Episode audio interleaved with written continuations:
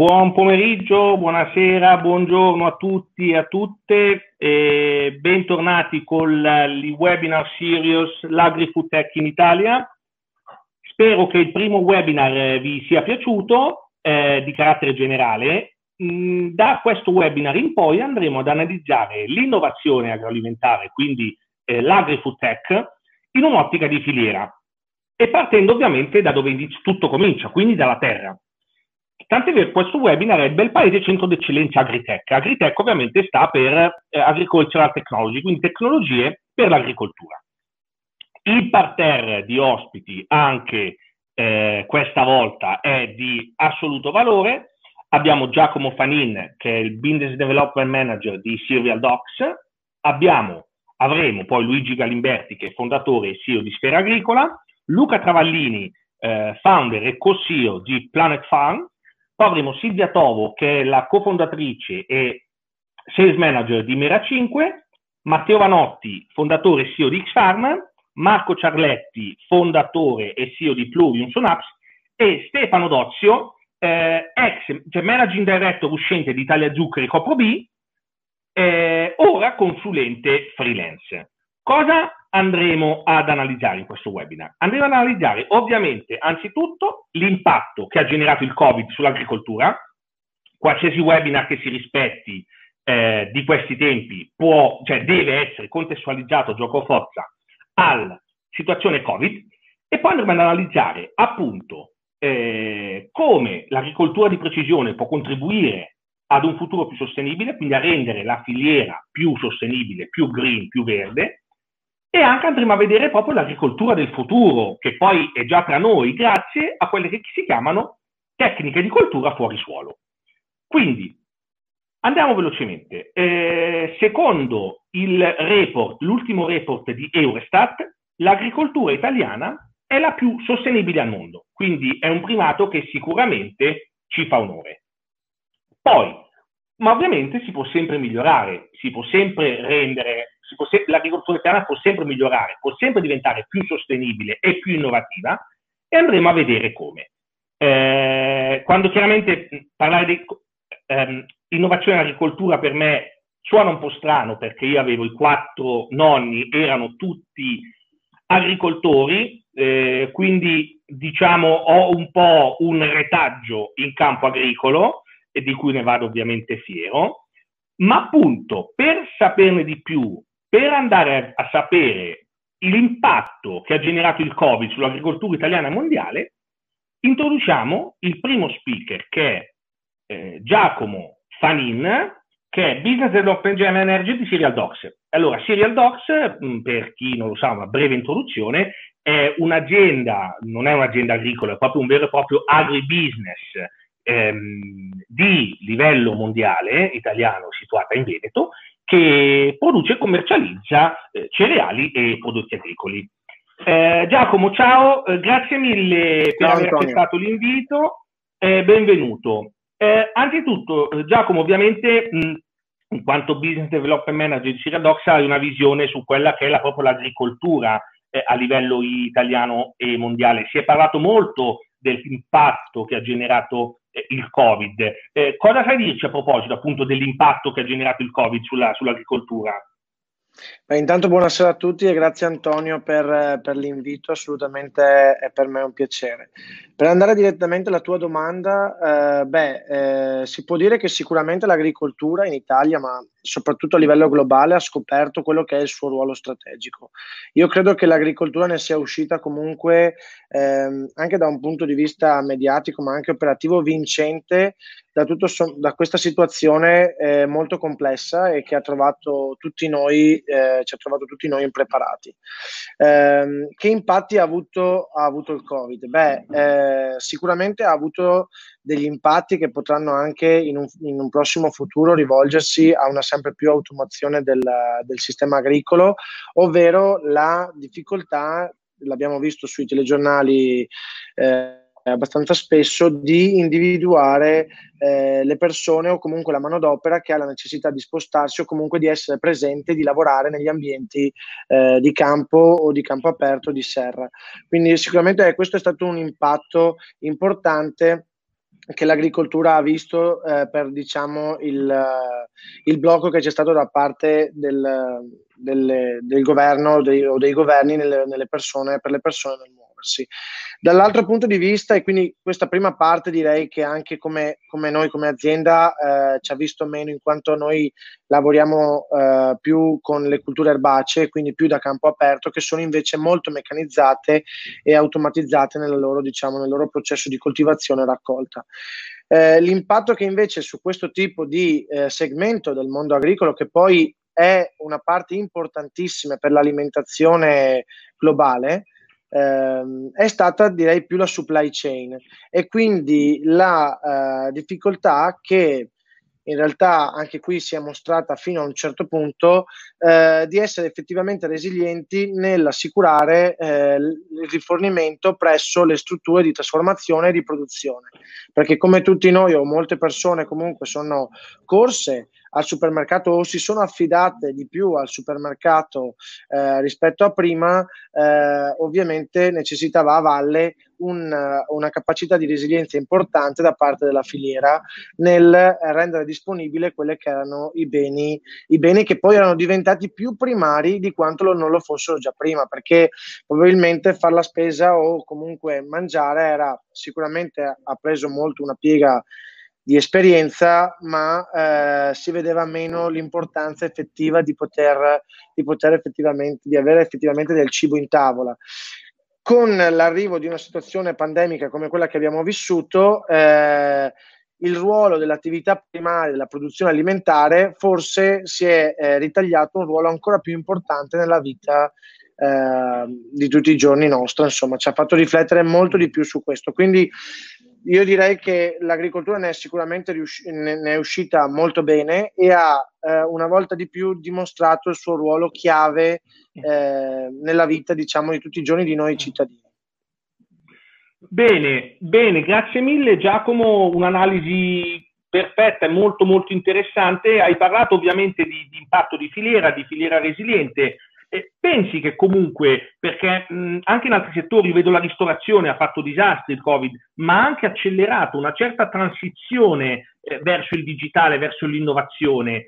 Eh, pensi che questo sia, diciamo, possa essere applicato anche all'agricoltura, anche alla luce della strategia Farm to Fork che è stata implementata dalla Commissione europea proprio in pieno, in pieno Covid, una strategia Farm to Fork che mira a, a rendere più sostenibile, più innovativa eh, l'agricoltura. Pensi che ci possa essere una certa accelerazione in questo senso? Ma sicuramente, lo dicono tutti, eh, le, le, crisi o comunque eh, eventi di questo genere, di, questa, di questo magnitudo, portano sempre dei, mh, delle grandi crisi, ma allo stesso tempo anche delle grandi opportunità. Le opportunità sono sicuramente quelle che accelererà sicuramente un processo di avanzamento verso una sempre più automazione se pensiamo, lo citavo nella mia prima risposta, la necessità ad oggi di manodopera in tante tipologie di culture, spesso quelle più legate agli ortaggi, alla frutticoltura, eccetera, eh, sicuramente io credo che un'automazione eh, nel comparto agricolo, in quei comparti agricoli un po' meno automatizzati di prima, eh, le aziende la andranno a cercare, proprio perché dovranno in qualche modo eh, avere un'assicurazione eh, che in un caso, e speriamo assolutamente di no, che si ripresenti una situazione del genere, eh, debbano in qualche modo eh, fare eh, fo- un po' meno affidamento, diciamo, al lavoro esclusivamente eh, umano. Eh, dall'altro punto di vista, sicuramente citavi la Farm to Fork che è uscita appunto recentemente e cita, diciamo, due, diciamo, due tre punti eh, principali. La prima è l'importante diminuzione che l'Unione Europea, la Commissione Europea vuole eh, dare nell'utilizzo di pesticidi e fertilizzanti. E quindi anche qui io credo che l'automazione, vediamo diverse aziende, anche eh, start-up che lavorano sull'automazione nella distribuzione di quest'ultimi e quindi un, un maggiore efficientamento della, del, del, loro utilizzo e quindi anche un minore, un minore impiego. Eh, e anche sicuramente un approccio alla sostenibilità e quindi eh, la riduzione di quello che è l'impatto e all'agricoltura biologica. Quindi sicuramente l'Unione, Europea spinge, spinge spingerà, l'ha decretato, l'ha scritto nella farm, nella farm, to Fork, che vorrà ridurre l'utilizzo di pesticidi e fertilizzanti e questo sia dal punto di vista dell'applicazione, sia dal punto di vista anche della produzione di questi prodotti che sono sempre più di origine naturale o comunque più, sempre più biostimolanti che di origine diciamo chimica eh, sicuramente potrà avere un aumento e molte startup, molte attività innovative sono anche legate a questo segmento. Eh, ovviamente il discorso dell'agricoltura biologica e quindi un approccio di più all'agricoltura rigenerativa, a una gestione diversa eh, della, dell'azienda agricola, sempre più controllata e monitorata, eh, è sicuramente anche questo un passo che porterà a un ulteriore sviluppo dell'innovazione sempre più eh, permeante all'interno del mondo, del mondo agricolo.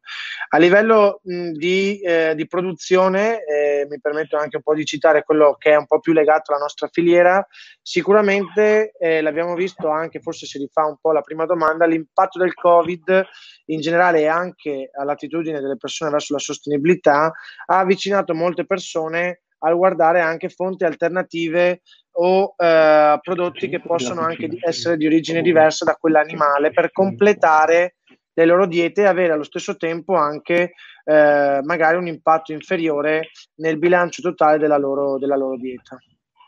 Ok, perfetto. Perfetto, eh, grazie, grazie mille. Giacomo, appunto, hai parlato di, di startup, di innovazione. Eh, mh, di, ricordiamo che Serial Docs, anche grazie soprattutto a Giacomo Panini, tra i partner fondatori del Food Tech Accelerator di Deloitte, voi, ok, siete dentro all'acceleratore, ma fate un'intensa attività anche di, di investimenti nell'innovazione, nelle startup. Giusto su quali trend, startup, senza fare nomi, vi state concentrando perché non investite solo nell'agritech, ma investite anche in, altri, in tante altre attività.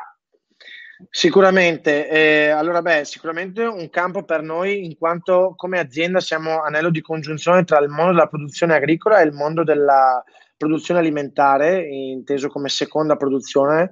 Eh, noi siamo molto vicini a tutto quello che è innovazione legata all'azienda agricola e su questo ci stiamo Credendo fortemente investiamo in questo, considerate che Serial Docs ha contatti diretti e indiretti con circa 12.000 agricoltori in Italia, quindi veramente abbiamo un paniere importante di connessione con la produzione eh, che sta sul campo. Allo stesso tempo un tema per noi molto importante è quello che citavo poc'anzi sul tema delle proteine alternative perché comunque come primo trasformatore dobbiamo sicuramente eh, essere resilienti e comunque eh, cercare di creare una seconda strada per quella che può essere una filiera alternativa che sempre più si andrà probabilmente a creare, lo vediamo soprattutto in altre, in altre geografie come Stati Uniti e Cina, quindi sempre come player di prima trasformazione, quindi sempre anello di congiunzione tra la produzione agricola e il food manufacturer, il produttore di cibo finale, eh, per produrre anche questi prodotti, questi ingredienti che possono eh, trovare spazio in tutte queste nuove diete o comunque eh, questi nuovi prodotti che vanno a completare la nostra dieta più tradizionale. E, e non ultimo, eh, sicuramente, scusami Antonio, eh, la parte che è legata alla valorizzazione anche di molti prodotti che noi già oggi abbiamo eh, presenti nella nostra filiera. La nostra filiera è abbastanza eh, da questo punto di vista eh, non, non, disperde nulla perché tutti i prodotti trovano una finalità. Spesso però trovano una finalità a valore aggiunto abbastanza scarso e quello che anche come ricerca e innovazione interna stiamo puntando è sicuramente di valorizzare quelli che sono delle matrici o dei prodotti che sono già esistenti che noi già produciamo, ma che possono trovare attraverso anche un'ulteriore trasformazione eh, un mercato a maggior valore aggiunto. Ok, eh, grazie mille Giacomo. Eh, ricordo che il tema della um, carne vegetale, proteine alternative sarà al centro del terzo webinar di eh, giovedì prossimo. Quindi eh, grazie, grazie mille Giacomo per il tuo intervento, molto, molto interessante ed esaustivo. Quindi andiamo, eh, ora abbiamo visto l'esperienza di Serial Docs, quindi di innovazione, di innovazione in campo eh, con Serial Docs, comunque è un'azienda, è un'azienda eh, grande, strutturata, ma ovviamente eh, l'innovazione non deve essere prerogativa esclusiva eh, del, eh, delle grandi aziende, ma deve essere prerogativa di tutti. Quindi la, la piccola azienda, eh, anche il piccolo agricoltore, ovviamente, con, ehm, ne, con qualche accorgimento. A tal proposito ne possiamo parlare con Stefano Dozio. Ciao Stefano, grazie mille per Buona. l'invito. Eh, Stefano Dozio mh, mm, è il managing director uscente, un dirigente uscente di Italia Zuccheri, eh, che tiene alto il baluardo dello zucchero italiano che ne è uscito con le ossa a pezzi dall'aggiramento delle quote, ma non è questo il discorso. A Italia Zuccheri è abbinato un'intensa attività agricola perché poi a Italia Zuccheri fa capo Copro B. Copro B è la cooperativa eh, produttori bietifoli eh, che quindi mh, Italia Zuccheri quindi unisce a un'attività forte di un brand commerciale molto forte un'altrettanto intensa ehm, attività agricola. Eh, quindi, ehm, Stefano, tu hai avuto contatti, tu hai un background comunque di, di, di, di dirigente anche in grandi, grandi, aziende del Big Food, poi sei approdato chiaramente a Italia Zuccheri, dove anche hai guidato anche la transizione eh, verso un po' portare un po' di innovazione, hai guidato la transizione anche qui verso il Food Tech Accelerator, perché ricordiamo, oltre a Serial Docs, anche Italia Zuccheri è partner del Food Tech Accelerator di Deloitte. Quello che dicevamo un po', ehm, abbiamo visto Stefano con Serial Docs l'innovazione in un grande gruppo, eh, ma tu pensi che comunque debba essere prerogativa comunque di tutte le aziende agricole, anche del singolo agricoltore, eh, l'innovazione e la tecnologia? Um, beh, grazie ancora dell'invito, Antonio. Oh, allora, la, la, risposta più semplice sarebbe quella di dire di sì, no? Oh, io oh, parto dal presupposto che ehm, la filiera si deve accorciare, deve diventare più sostenibile, deve rispondere a un mercato. Ed è un mercato che oggi inevitabilmente eh, fa delle domande, pone delle domande estremamente chiare alla filiera e all'agricoltura, per cui chi non riuscirà a rispondere a queste domande eh, rimarrà indietro.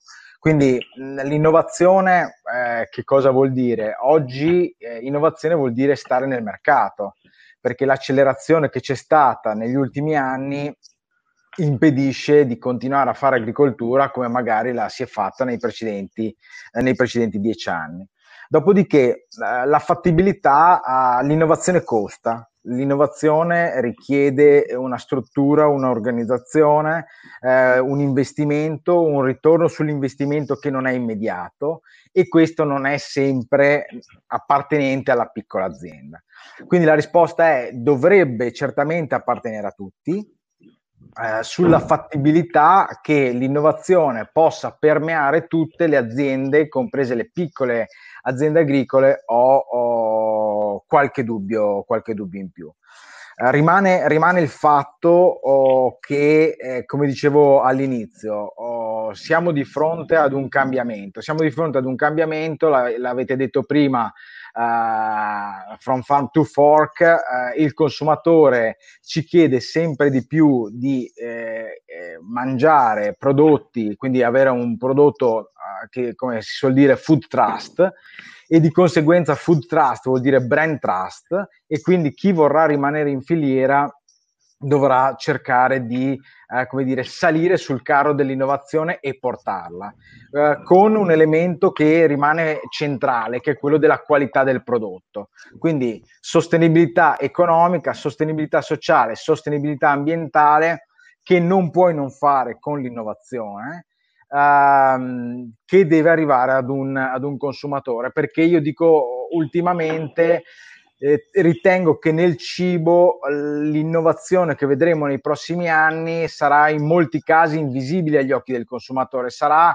una, un'innovazione che sta dietro le quinte, che sta proprio mm. nel campo su come si lavora e co- su come si fanno le cose. E in tutto questo non riesco a vedere un modello digitalizzato, innovativo o di blockchain molto, spin- molto spinta che oggi è ancora ad avvenire e perciò dovrà essere un ruolo anche dello Stato uh, è di oggi che eh, c'è stato al Mise la pubblicazione eh, che si apre la discussione finalmente sulla blockchain, uh, questo, è, questo, è, compito di, di, chi ha visione e di uno Stato che guarda più in là di quello che delle volte può fare anche la singola azienda. Mm. Bene, eh, Stefano, interessante il fatto della singola azienda eh, perché hai palleggiato esattamente la, la, mia seconda domanda. Io mi trovo a, pa- a parlare giorni fa con, eh, con, una, con, un'istituzione in campo agricolo, adesso non faccio il nome, e, e mi diceva che appunto eh, i consorzi, ad esempio, i consorzi di produttori possono essere un veicolo importante per promuovere l'innovazione, eh, o soprattutto il singolo agricoltore magari non sa neanche gli strumenti che sono a disposizione, non li conosce, ma perché non è il suo lavoro. Quindi pensi che comunque tu hai, hai, hai poi hai, l'esempio di Copro B che se non sbaglio sono 5.000 produttori di barbabietole. Ehm, pensi che i consorzi, vediamo ad esempio il consorzio del parmigiano reggiano del prosciutto di Parma, hanno portato brand, i brand italiani eh, ad essere conosciuti all'estero. In questo caso anche un fatto di innovazione. Pensi che i consorzi possano fungere in qualche modo da catalizzatori di innovazione, da promotori di innovazione in campo agricolo? Eh, sì, beh, eh, credo che per l'agricoltura eh, il mondo della cooperazione, il mondo dei consorzi sia uh, veramente un passaggio chiave, nel senso che eh, tu hai due strade, che è la strada che anch'io nella mia precedente esperienza subivo. Arriva la grande multinazionale, ti fa un audit eh, estremamente stringente, i cui parametri eh, aumentano sempre di più di volta in volta. Uh, ti dice cosa fare, ma evidentemente più di dirti cosa fare non, non può nemmeno fare, non è il suo ruolo. Uh, e come dicevo prima, se vuoi servire questa grande azienda, tu ti devi adeguare, ti devi innovare.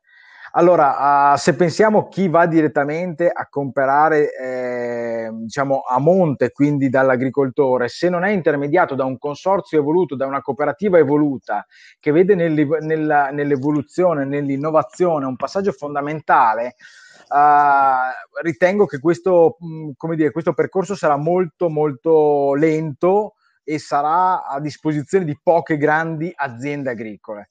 Uh, ma come sappiamo, oh, noi in molti casi siamo insufficienti, per cui abbiamo bisogno di tutte le aziende per rispondere ad una, ad una domanda. Una cosa rimane però certa, uh, per fare innovazione, ancora di più se di tipo digitale, servono, servono competenze, quindi serve il primo elemento che è la visione e averla.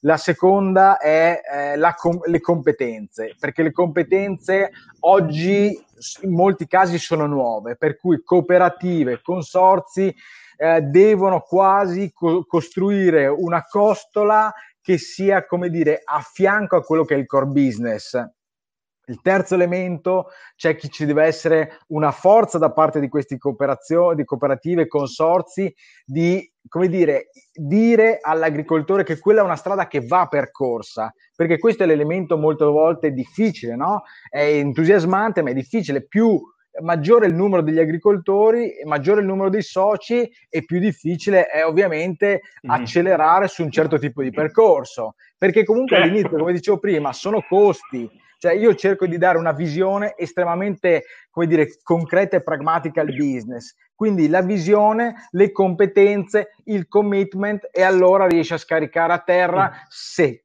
però hai un modello di business pronto ad accelerare, cosa che oggi non vedo. Ok. Grazie Stefano. Eh, allora, parzialmente hai già risposto alla domanda che ti volevo fare. Eh, come dicevo, Italia Zuccheri è, è, un marchio a cui ha abbinato un'attività agricola abbastanza forte.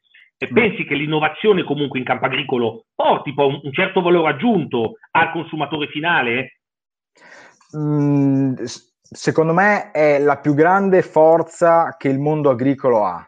Cioè la vera forza se eh, ehm, prima parlavamo di dove veniva fatto il prodotto, ossia il chilometro zero, eh, prossimamente parleremo non solo di dove, ma di come viene fatto il prodotto. Quindi l'innovazione agricola sarà veramente centrale e sarà ciò che le aziende si troveranno a vendere è difficile innovare nel, nell'agribusiness, nel food and beverage in termini veri di innovazione. Non parlo di un cambio di packaging, non parlo di avere un packaging compostabile, quelle sono cose che tu devi fare velocemente se vuoi stare nel mercato. Parliamo di innovazione vera. Mm. L'innovazione vera e la domanda vera che ti fa l'industria, come nel caso dello zucchero, non sarà più solamente di avere un, un, le tipiche eh, caratteristiche tecniche dello zucchero, ma sarà sapere come viene fatto. Quindi l'innovazione agricola non solo oh, deve essere fatta, ma veramente sarà centrale. E quindi eh, parlavamo prima con Giacomo di biologico, noi lanciammo il biologico che è quasi diventato il, in termini di eh, estensione agricola il 7% della cooperativa, ma anche l'agricoltura integrata. Tutto questo però dobbiamo renderlo trasparente, cioè l'elemento in cui la tecnologia deve entrare è dare trasparenza a tutto quanto mettiamo in filiera, perché deve arrivare al consumatore in modo, in modo credibile, in modo serio.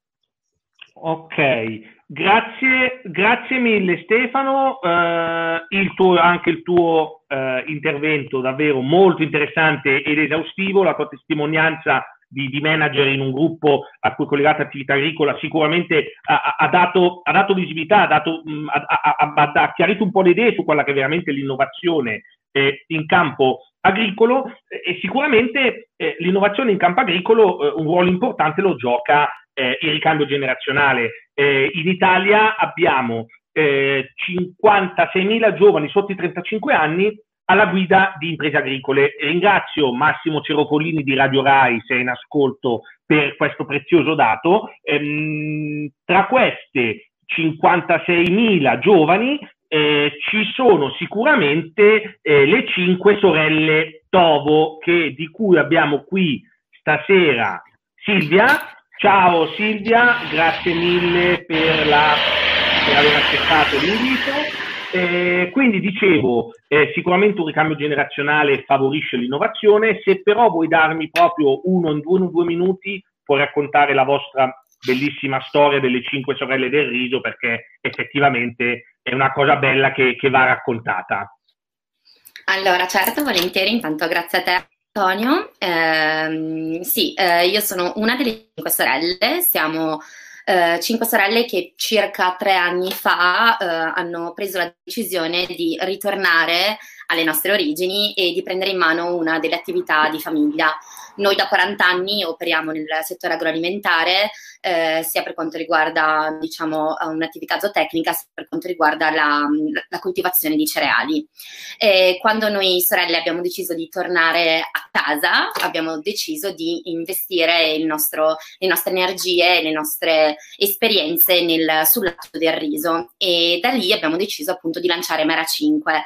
Eh, noi siamo delle produttrici di riso Carnaroli classico, eh, che non è un riso Carnaroli qualsiasi, perché avevamo ben chiaro tre anni fa, quando abbiamo cominciato questa esperienza, che non volevamo assolutamente porci e coltivare come eh, si coltiva attualmente in Italia, parlo soprattutto del settore risicolo perché è il settore che ci riguarda.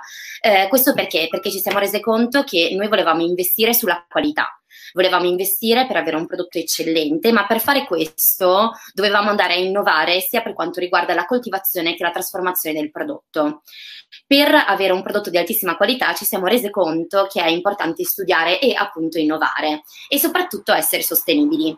Una sostenibilità a 360 gradi, quindi che eh, sia ambientale, che agricola, che economico-sociale per fare un'agricoltura sostenibile è imprescindibile eh, fare, eh, seguire tutte le best practice legate all'agricoltura 4.0 o agricoltura di precisione, come preferite chiamarla. Eh, per questo motivo abbiamo appunto deciso di studiare, di sperimentare e di portare avanti appunto tutte queste pratiche che ci permettono attualmente di essere veramente innovative nel nostro settore rispetto a tutti gli altri produttori quindi dalla mappatura dei suoli all'utilizzo dei modelli predittivi, alla simile concemazione a ratio variabile, le cover crops, le minime lavorazioni, la rotazione dei terreni, eh, l'utilizzo di microorganismi effettivi, perché una delle innovazioni più importanti di Mera 5 è proprio questa. Noi non facciamo un riso bio, facciamo un riso micronatural. Siamo le uniche appunto di avere un prodotto non trattato chimicamente, grazie appunto a questi batteri naturali che spruzziamo dopo la prima spiegatura sulle nostre piante. Questi batteri rafforzano il sistema immunitario della pianta e quindi noi non dobbiamo assolutamente assolutamente avvalerci di trattamenti chimici. E, e, poi ci sono tante altre tecnologie che utilizziamo appunto in campagna e che ci permettono appunto di avere un prodotto di altissima qualità, ma soprattutto sostenibile. Quindi questo è un po' okay. quello che stiamo facendo. Grazie Silvia, quindi tutto, tutto molto chiaro, quindi ehm, diciamo agricoltura innovativa a tutto spiano, quindi a tutto tono, agricoltura 4.0, agricoltura innovativa di precisione. Eh, quindi eh, Silvia, forse la domanda per te è scontata e ci ricolleghiamo un po' a quello che dicevamo con Stefano. Eh, questa innovazione eh, in campo agricolo poi porta effettivamente un valore aggiunto al cliente, perché poi voi avete eh, gestite poi sia le coltivazioni che poi anche il marchio Mera 5. Eh, quindi questa innovazione porta un valore aggiunto, viene percepita poi dal cliente, ovviamente con la giusta comunicazione, ben chiaro.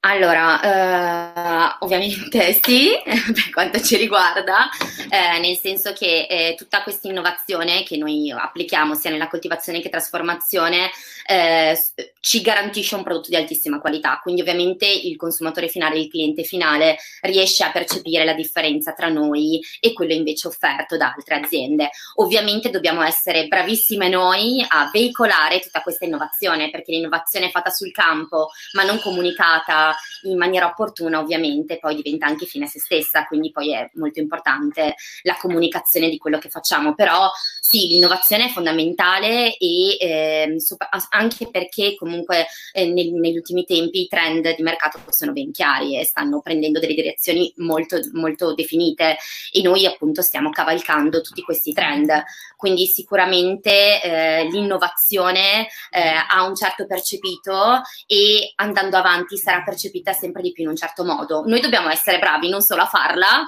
ma anche a veicolarla, quindi che non okay. è indifferente. E a proposito di veicolare l'innovazione, voi ovviamente siete, non so, no, a me non piace il termine millennial, siete comunque giovani, siete diciamo native digitali, tutte e cinque le sorelle. Ehm, usate molti social network. Quindi eh, io, uso, io, ho enunciato questa frase che, che è mia, eh, che il contadino del futuro avrò avrà il tablet nella sinistra e la zappa nella destra. Ecco, non so se voi andate a zappare nel campo col tablet, ma sicuramente farete foto di coltivazioni, ma il punto è questo utilizzo di social network, questo modo di fare agricoltura, comunque diciamo giovane, fresco, moderno, credi che possa generare una sorta di causa-effetto? Mi spiego. Ehm, diciamo che un giovane che entra in agricoltura porta innovazione, ma il poter fare agricoltura così digitale possa incentivare più giovani ad entrare. Cioè, è un discorso forse un po', un po', contorto, ma pensi che comunque questo modo di fare eh, agricoltura anche con i social network, anche facendo molta promozione, possa in qualche modo attirare giovani come voi, eh, della tua età, a fare, a fare agricoltura? Ricordiamo poi siamo già 56.000 giovani sotto i 35 anni che in Italia fanno agricoltura, ma si può sempre migliorare ovviamente.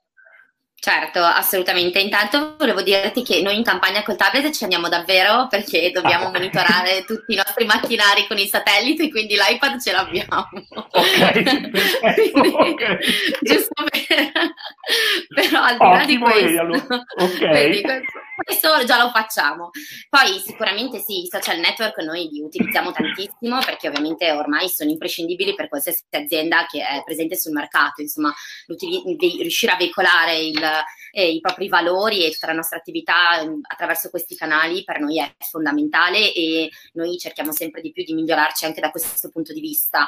E sicuramente la nostra presenza e la nos- il nostro modo di comunicare ci hanno permesso di in- entrare in contatto con tantissimi giovani eh, che ci contattano, ci fanno domande e vogliono collaborare con noi. Noi abbiamo aperto collaborazioni con giovani, università, eh, con giovani che eh, fanno programmi in università e che volevano il, diciamo, nostra, il nostro supporto per portare avanti appunto nuovi progetti e, e non solo, anche figli appunto di agricoltori come siamo noi cinque che ci contattano per sapere come eh, abbiamo impostato il business, eh, come portiamo avanti l'attività, quali, quali, sono appunto gli step necessari per insomma eh, fare agricoltura come la facciamo noi. Quindi in realtà eh, noi li troviamo fondamentali non solo per comunicare ma anche per fare rete. Che okay Ok, ah, aspetta, ti abbiamo perso forse un attimo. Ah, Silvio, ok. Eh, abbiamo perso forse le ultime, le ultime parole. Eh, ti ringrazio molto, mm, Silvia, la, mm, la tua testimonianza eh, di, di, di, di, questa bellissima storia che avete voi, di queste cinque sorelle che hanno eh, mollato tutto per tornare nell'impresa di famiglia e, e, e fare Risi Innovativo. È, è, veramente, veramente una bellissima storia. Te lo, te lo, ti, ti rinnovo appunto i complimenti anche eh, per il progetto. Ti ringrazio ancora, Silvia, per la testimonianza che hai portato, che al pari di tutti gli altri, ha portato sicuramente valore al, al, um, al webinar. Eh, ti ringrazio molto Silvia. Grazie eh, a te, grazie mille. Quindi abbiamo anticipato il tema del contadino che va nel campo col tablet e mm, Silvia ci ha confermato che non siamo molto lontani, loro lo fanno già, ma lo faranno anche sicuramente eh, tanti altri Ehm, quindi, eh, ma quali poi sono? Si è parlato di innovazione, di agricoltura 4.0, di agricoltura di precisione, agricoltura innovativa. E in Italia abbiamo un ecosistema di start-up agritech molto, molto, molto importante. Tantissimi progetti, ora purtroppo non, inte- non si potevano ehm, ospitare tutti stasera. Eh, ne abbiamo qua due. La prima è sicuramente col, quella che può venire considerata il fiore all'occhiello poi dell'agritech italiano, dell'agricoltura di precisione, ovvero X-Farm. Abbiamo con noi Stefano Matteo Vanotti. Matteo, ciao, eh, grazie per aver accettato l'invito. Ciao Antonio, grazie a te. Ok, eh, dicevamo Matteo, ehm, quindi Silvia diceva loro sono agricoltori che vanno già nel campo col tablet, alla pari poi probabilmente eh, di, molti, di molti vostri clienti. Ehm, diciamo uno dei, eh, anzitutto cosa fa X-Farm? Poi per chi eh, forse eh, per far capire bene eh, cosa fanno andiamo a mostrare giusto cosa fa X-Farm. Eccolo qui, ok.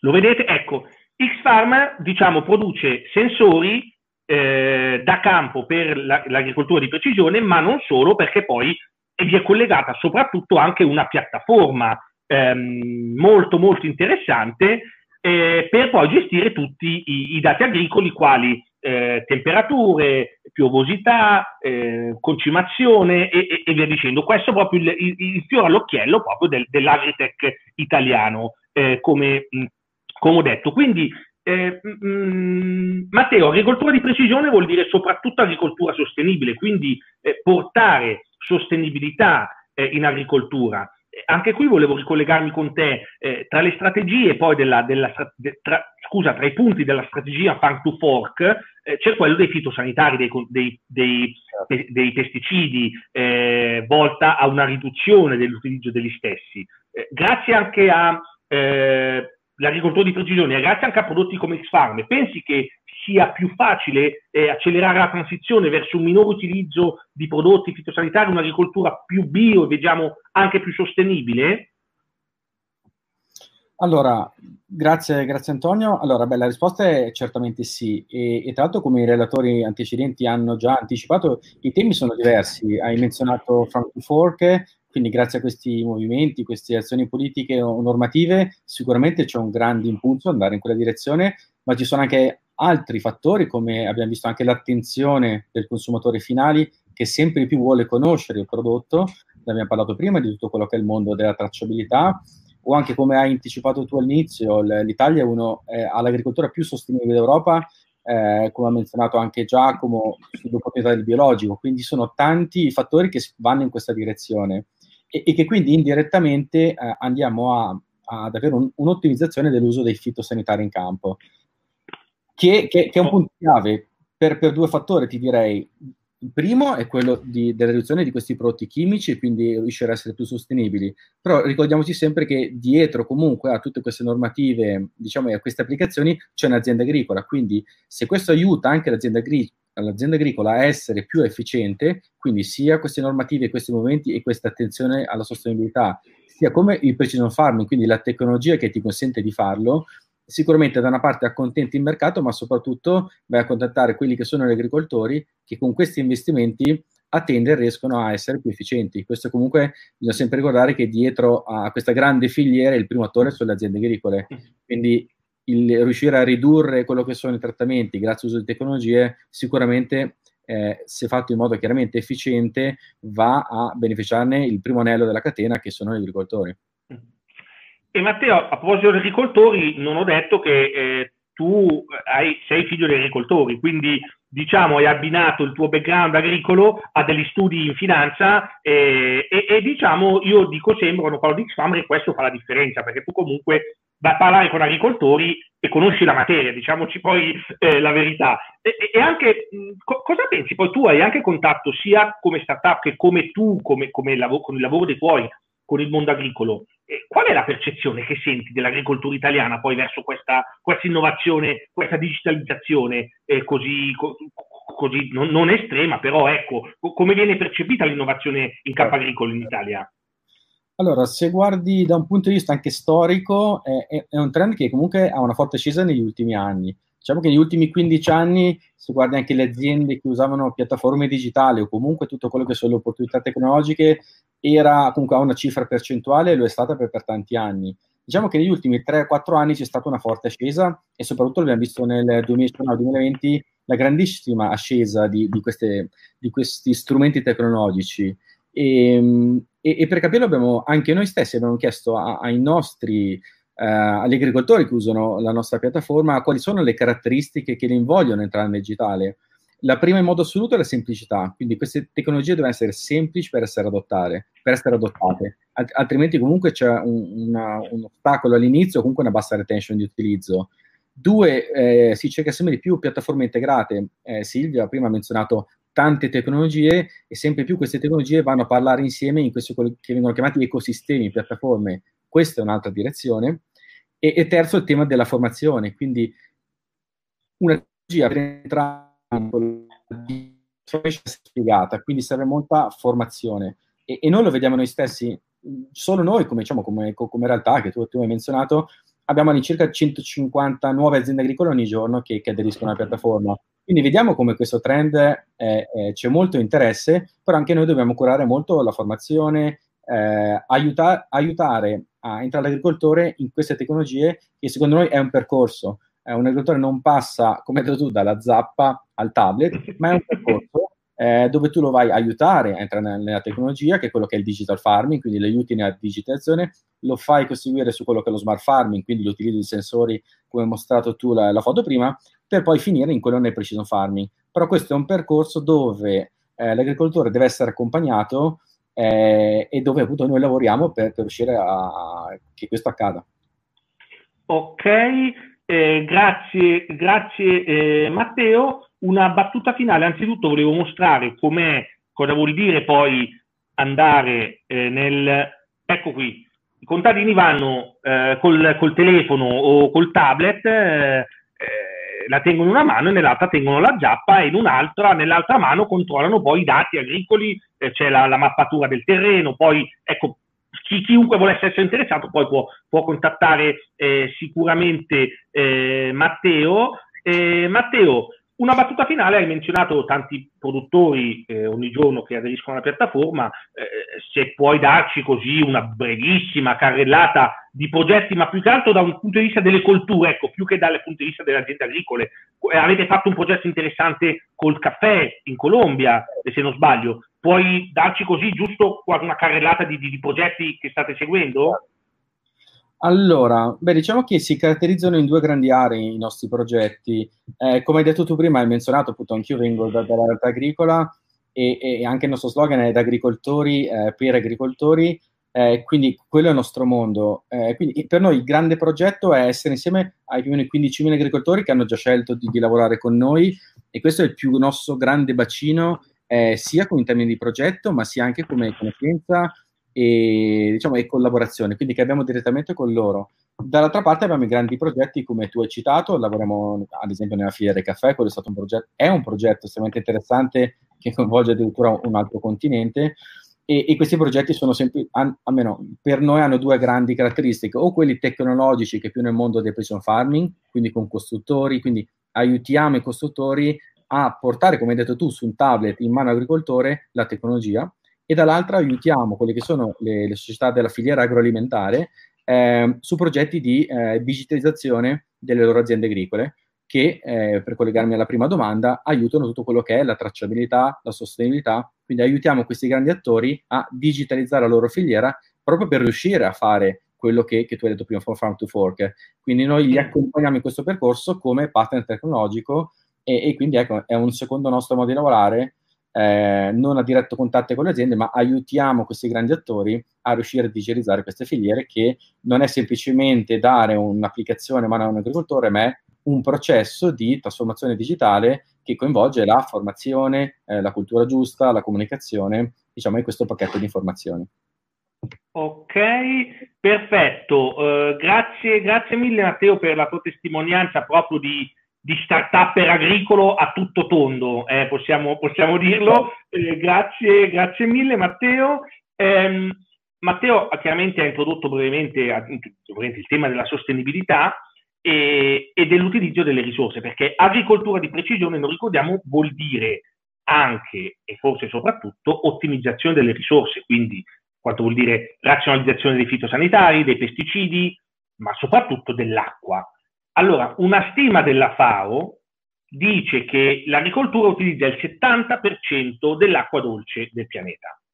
Non, purtroppo non ho stime, o magari se Marco poi ce le dirà, di quanta di, quanta di quest'acqua venga sprecata. Io se devo vedere come irrigavano i miei nonni, penso che forse un 50% dell'acqua usata sia sprecata, però ovviamente a braccio, eh, non, ho, non, ho, dati. Magari eh, ci può dire ehm, qualcosa di più Marco Ciarletti.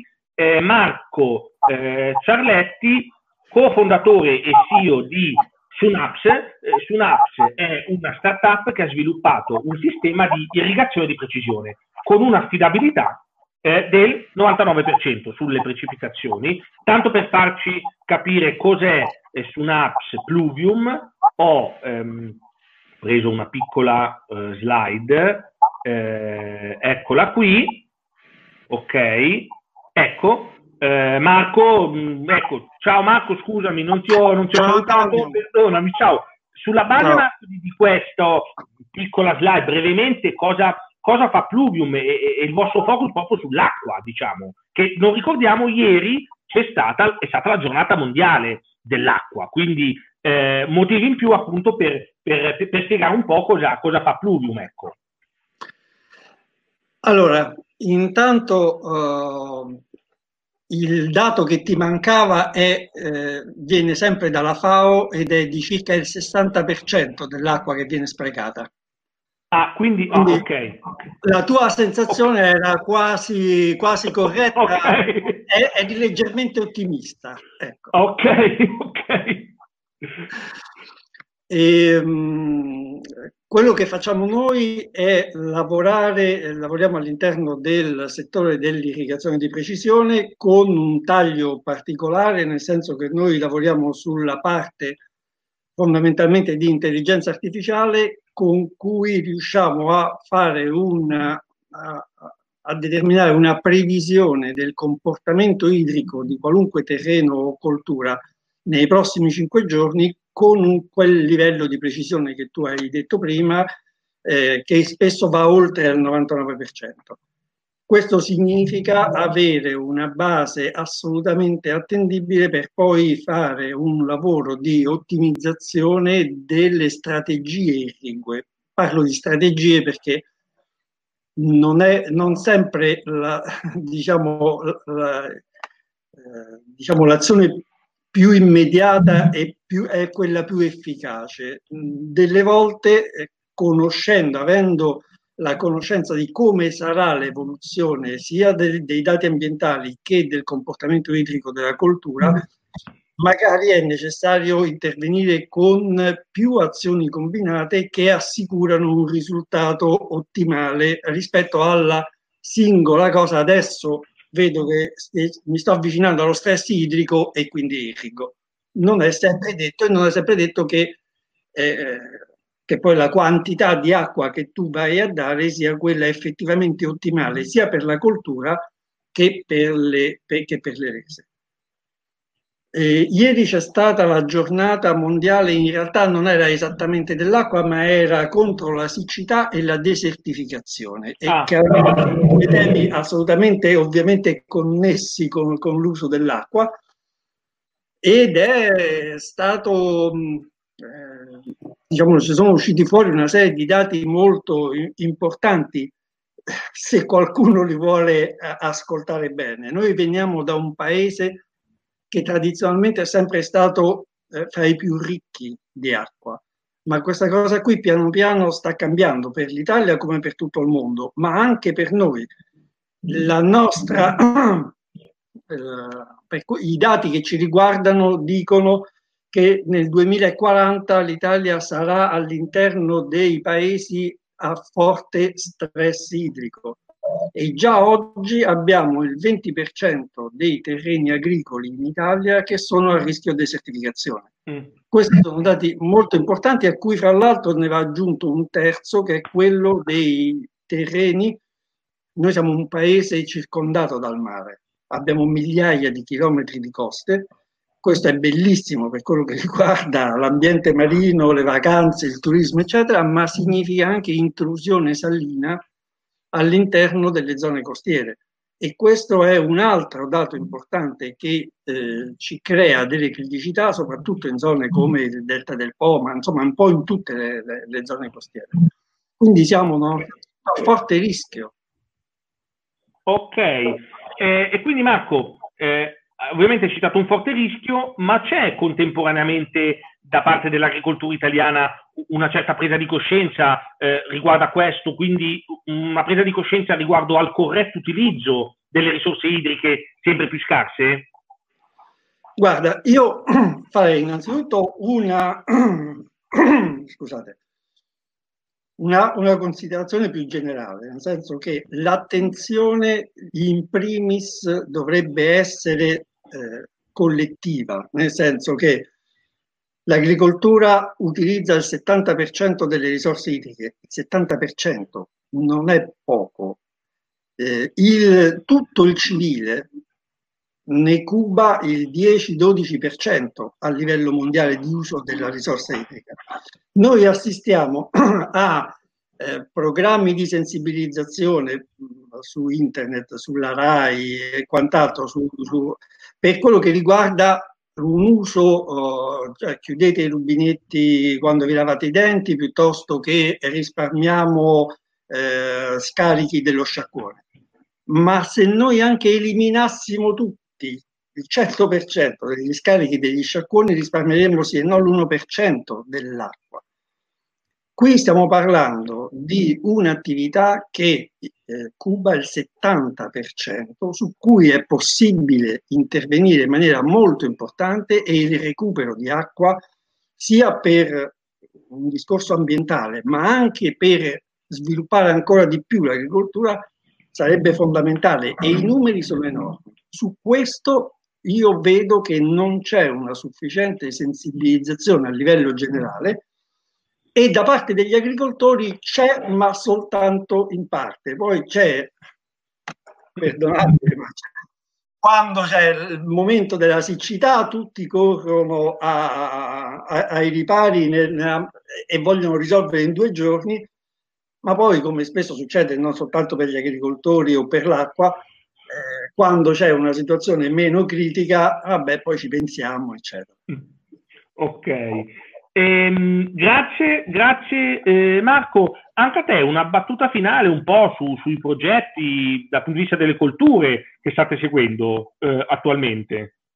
Sì, noi stiamo seguendo diverse colture, da quelle mm, vitivinicole con eh, un player eh, d'eccellenza come Arnaldo Caprai in Umbria, alle colture eh, come mais ed erba medica con Gen Agricola, che è la più grande azienda agricola italiana, e stiamo per eh, iniziare una collaborazione importante con una grande azienda di produzione di bioplastiche per quello che riguarda proprio un, un ulteriore sviluppo uh, del, uh, di, diciamo, del nostro mercato di riferimento. Diciamo che in questo momento, oltre alla parte classica di eh, diciamo, di risparmio idrico connesso alla, all'ottimizzazione dell'irrigazione, eh, stiamo facendo del, dei lavori di ricerca, abbiamo appena presentato un progetto internazionale con il CREA, con l'Università di Firenze,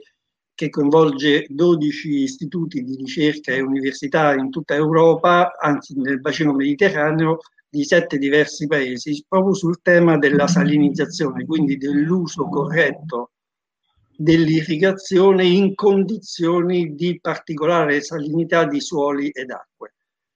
Altro tema importante è quello di andare a sviluppare ulteriori eh, diciamo, performance dell'intelligenza artificiale riuscendo a utilizzare i dati che già abbiamo eh, che, che, ci provengono dai nostri sensori a terra per la parte di, di, irrigazione per definire anche quali sono le necessità a livello di nutrienti per, per, per le piante. E questo sarebbe una cosa assolutamente importantissima perché ad oggi i sensori specifici, sensoristica specifica per il uh, diciamo per, per vedere in diretta, in tempo reale, le necessità di potassio, azoto o qualunque altro elemento nutriente non, non ce ne sono. Ok, grazie, grazie mille Marco, quindi eh, un'agricoltura italiana che una tiratina d'orecchie per quanto riguarda lo, lo, lo spreco idrico, diciamo, e gliela possiamo fare in diretta, ok? Grazie. Guarda, una, mm. Antonio, una, una, battuta soltanto. A me piacerebbe molto, una, a me piacerebbe molto che la sensibilità verso il tema de, de, dell'acqua e della corretta eh, gestione de, delle colture arrivasse al punto che sui prodotti tu hai presente i bollini che ci sono sulle scatole di tonno salvo i delfini Ecco, per carità, è assolutamente importante, io ci faccio attenzione quando compro il tonno, però mi piacerebbe che ci fosse un bollino del genere in cui il produttore mi certifica che sta facendo un'azione in cui ottimizza l'uso dell'acqua, risparmia. Questo mi piacerebbe. Marco, molto interessante perché hai palleggiato esattamente quello che è il prossimo, il prossimo speaker, che esattamente, non so se c'è il bollino, adesso glielo chiediamo comunque, che produce appunto insalata, okay, insalata ed erbe aromatiche con un minore utilizzo uh, d'acqua. Eh, grazie, grazie mille Marco, eh, tema molto importante dell'acqua e molto molto eh, sensibile. Eh, ok, ehm, quindi parliamo di, di, di, abbiamo parlato di acqua, di risparmio idrico, di terra, Um, il secolo scorso uno dei più grandi scrittori della storia del mondo, eh, Mark Twain, aveva detto affrettatevi a comprare la terra perché non ne producono più. Anticipava in qualche modo un trend eh, ehm, che fortunatamente in Italia non ci interessa, che è quello della comodificazione della terra, ma è un tema un po' complicato, ma sostanzialmente eh, anticipava quello che forse poteva essere un'agricoltura senza terra, che non è un ossimoro, eh, ma è già realtà grazie a in realtà all'idroponica e l'aeroponica, eh, di cui abbiamo qui eh, con noi stasera, eh, introduco Luca Travallini, che è il eh, fondatore e consiglio di Planet Farms. Eh, ciao, ciao Luca, grazie ciao, mille. Planet Farms si legge, basta visitare su Google, la fattoria idroponica più grande d'Europa eh, vicino Monza, quindi non propriamente una zona forse agricola, però appunto parliamo di coltura idroponica. Brevemente, Luca, ci spieghi un po' il progetto, in, in, cosa, in cosa, consiste? Sì, eh, grazie mille. Allora, sì, siamo localizzati alle porte di Milano, eh, ad oggi abbiamo un grosso centro di ricerca Cinisello Balsamo e stiamo realizzando questo stabilimento a Cavenago. Eh, il nostro progetto è un progetto abbastanza ambizioso perché dopo oltre cinque anni e mezzo di ricerca siamo pronti a, a ultimare questo grossissimo investimento che ci porterà a una produzione fortemente innovativa. Il nostro, il nostro intento è quello di eh, praticamente andare a sostituire quello che ad oggi eh, viene fatto in agricoltura tradizionale con la chimica, con alta tecnologia per portare un prodotto eh, puro e eh, che fa bene anche. Noi utilizziamo a tutti gli effetti gli stessi elementi di madre natura, eh, che sono eh, terra, acqua, aria e luce, solo che facciamo gestendoli singolarmente e nel miglior modo possibile, ovvero per quanto riguarda la, l'aria utilizziamo un sistema eh, di camere bianche in modo tale che evitiamo l'importazione di qualsiasi eh, parassito patogeno nell'aria. Per quanto riguarda la luce, noi non utilizziamo lo spettro totale della luce, ma bensì utilizziamo delle lampade eh, in grado di singolarizzare lo spettro, di gestire solo quei colori che hanno un impatto reale eh, sulla crescita. Eh, alla terra sostituiamo dei substrati organici e l'acqua andiamo a sterilizzarla e integrarla dei soli eh, sali minerali che servono. In questo modo si, si porta il, il prodotto, uh, un prodotto diverso, perché noi possiamo usare a questo punto dei semi molto deboli e puri che andiamo a proteggere strutturalmente. E il risultato sono, è incredibile perché il risultato in primis eh, ci porta ad avere un prodotto con una shelf life, con un apporto nutrizionale e anche con un gusto veramente eh, buono. In più i vantaggi sono mm, molteplici. Se vuoi, eh, il primo concetto è che noi non andiamo a produrre dove ci sono le condizioni per poterlo fare, ma bensì andiamo a produrre dove ci sono le esigenze di consumo. Perché noi lo stabilimento di Cavenago, come qualsiasi vertical farm, rappresenta una filiera integrata, perché nello stesso stabilimento entra un seme ed esce un prodotto finito confezionato. In più eh, utilizziamo pochissima acqua, eh, siamo arrivati al 98% di acqua in meno perché eh, l'unica acqua che esce dal nostro stabilimento è quella presente all'interno del, delle, delle, foglie dei nostri ortaggi. Eh, non usiamo pesticidi, garantiamo un prodotto in assenza di residui e, e garantiamo un prodotto fresco e sano 365 giorni all'anno perché non, non dipendiamo dal fattore ambientale esterno. Ok, uh, grazie. Aspetta, scusa. Grazie eh, mille Luca, quindi diciamo siamo proprio eh, a livelli di, di, di agritech eh, elevatissimi, quindi tutta, la, tutta l'innovazione che, che, hai detto. Ehm, appunto tu recentemente hai detto che alcune di queste innovazioni che portate da Private Stars potranno essere un domani utilizzate anche nell'agricoltura tradizionale. Quali di questi pensi, quali delle vostre anche ricerca che portate avanti, cosa possa essere applicato poi all'agricoltura tradizionale? Allora, prima fra tutto un concetto che ci tengo a chiarire, eh, nessuno si vuole sostituire all'agricoltura tradizionale, ma bensì la, noi viaggiamo in perfetta sincronia. Eh, quello che, che vedo, eh, prova a immaginare, noi abbiamo ad oggi un team di, di oltre 15 agronomi e biologi.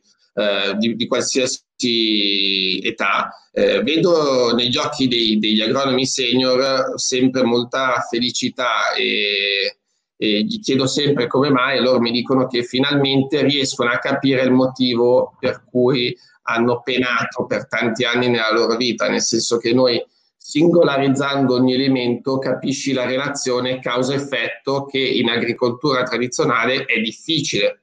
Quindi in più utilizziamo una serie di eh, sensori eh, di ogni tipo e acquisiamo dati. Questi dati devono essere letti, interpretati per dare delle risposte all'agricoltura per eh, migliorare l'efficienza, per capire quali sono gli aspetti importanti per ogni singola varietà eh, e formare anche nuove professioni, dare degli incentivi ai giovani che oggi si vogliono affacciare all'agricoltura e che magari eh, in passato la trovavano diversa. Adesso l'agricoltura è anche tecnologia e quindi c'è un po' più, passami il termine, un po' più sexy anche per eh, magari però sicuramente andiamo, in, eh, andiamo insieme, stiamo viaggiando insieme e, e, dobbiamo viaggiare insieme.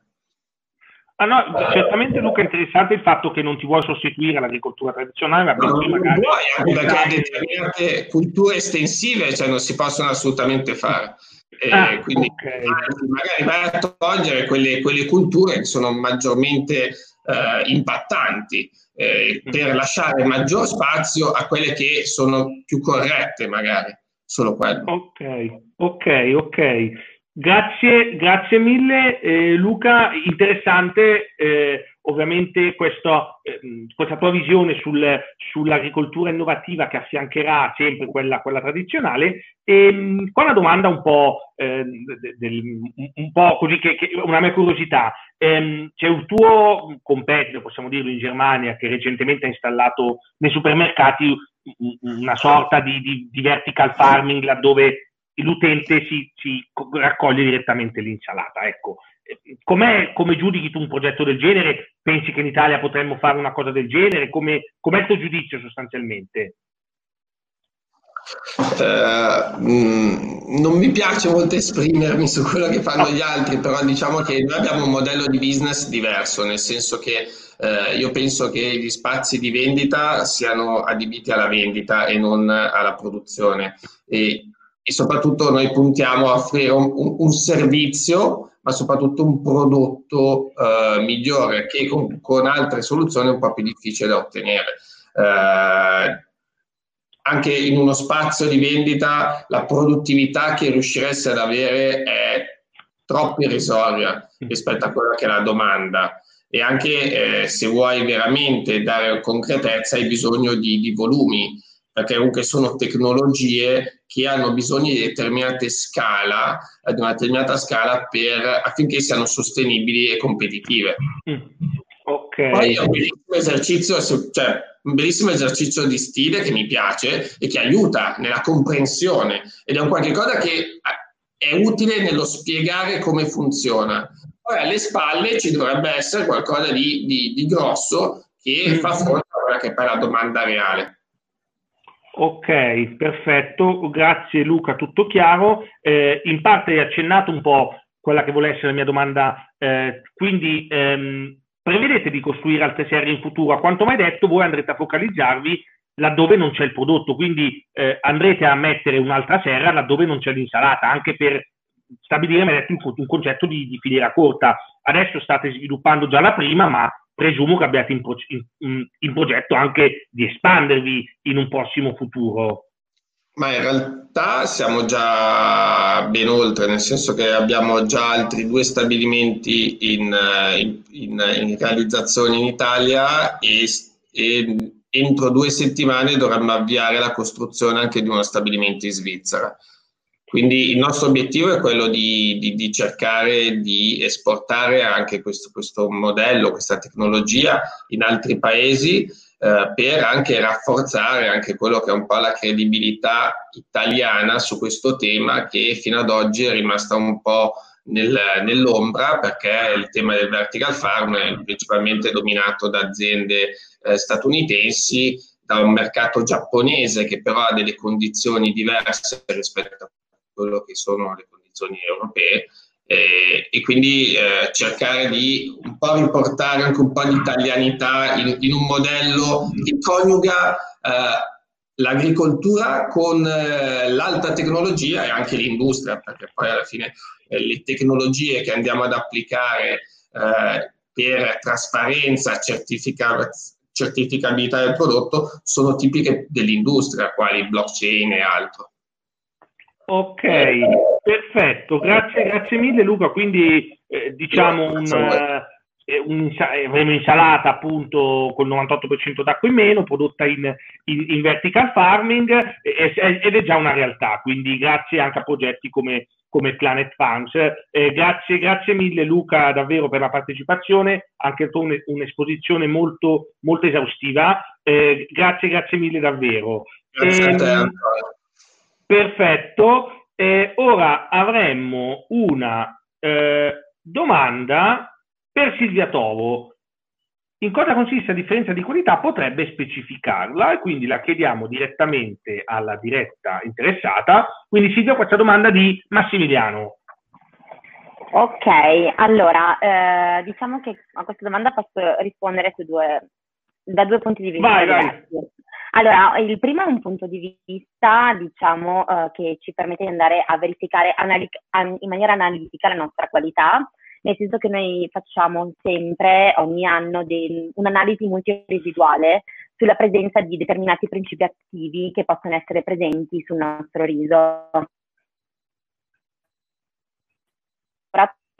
È venuto fuori che analizzando 540, 544 diverse molecole abbiamo riscontrato che il nostro riso è completamente esente dalla presenza di qualsiasi residuo. Questo è un risultato incredibile e appunto ci fa capire che tutta l'innovazione che stiamo portando avanti in campagna eh, con, ci permette di ottenere un prodotto sano al 100% e eh, verificabile appunto da, questi, da, tutti questi risultati.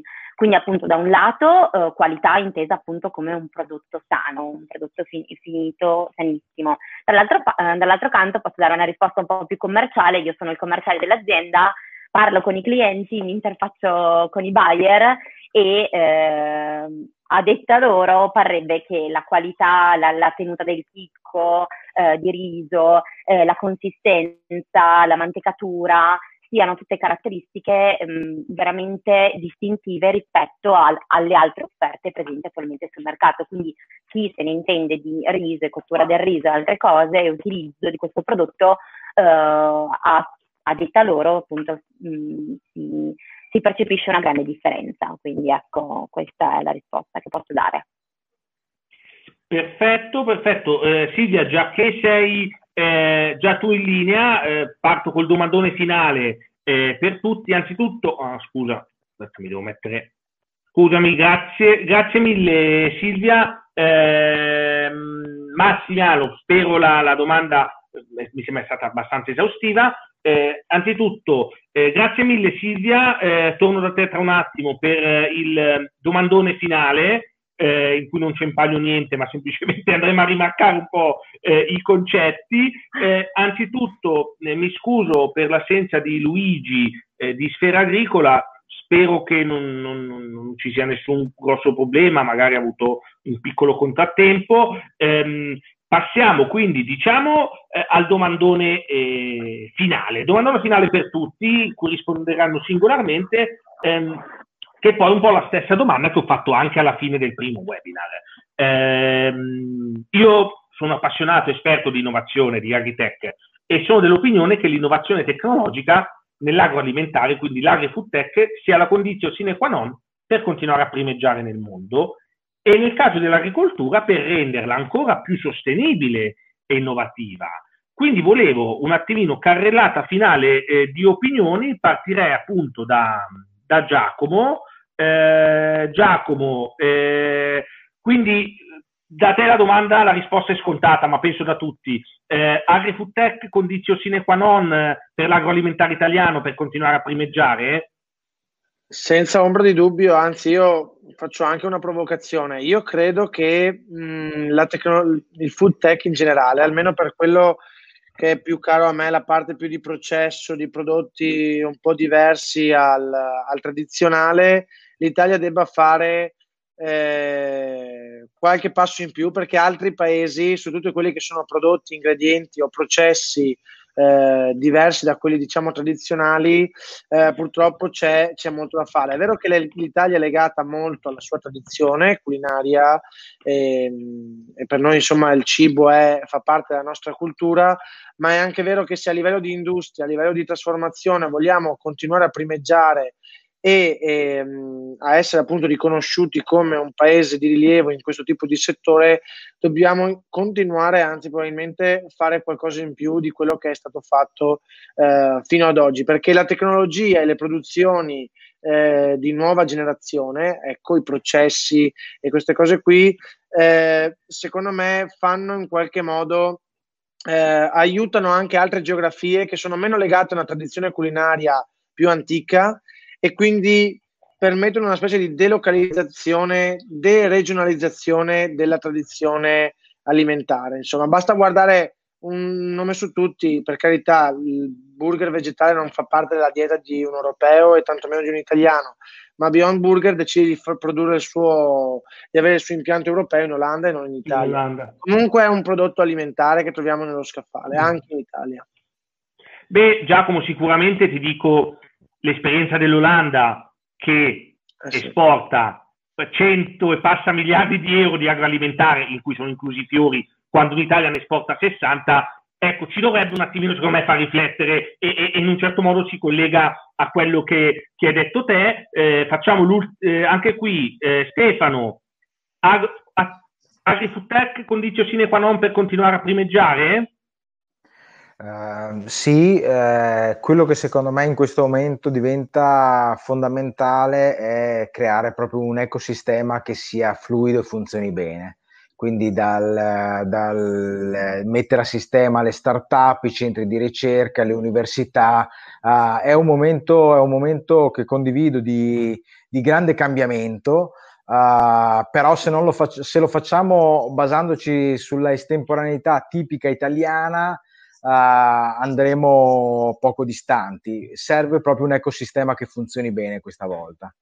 Beh, hai citato quindi, hai parafrasato un po' l'Open Innovation nel quale hai traghettato Italia Zuccheri con, nel Foodtech Accelerator di cui abbiamo ricordato Serial Docs con Giacomo Panin e partner, quindi eh, diciamo quindi ok, innovazione soprattutto quindi Open Innovation, collaborazioni con università, eh, non una cosa diciamo fine a se stessa o addirittura peggio ancora per una sorta di greenwashing. Quindi eh, sono d'accordo con te, Stefano, sicuramente come lo era d'accordo anche con Giacomo. Eh, quindi, ok, innovazione sì, ma fatta bene sostanzialmente. Diciamoci poi la, la verità in, in, poche parole. Eh, grazie, grazie mille, eh, Stefano. Ehm, Matteo, AgriFood Tech, AgriTech, condizio sine qua non per continuare a primeggiare nel mondo. Come la vedi te?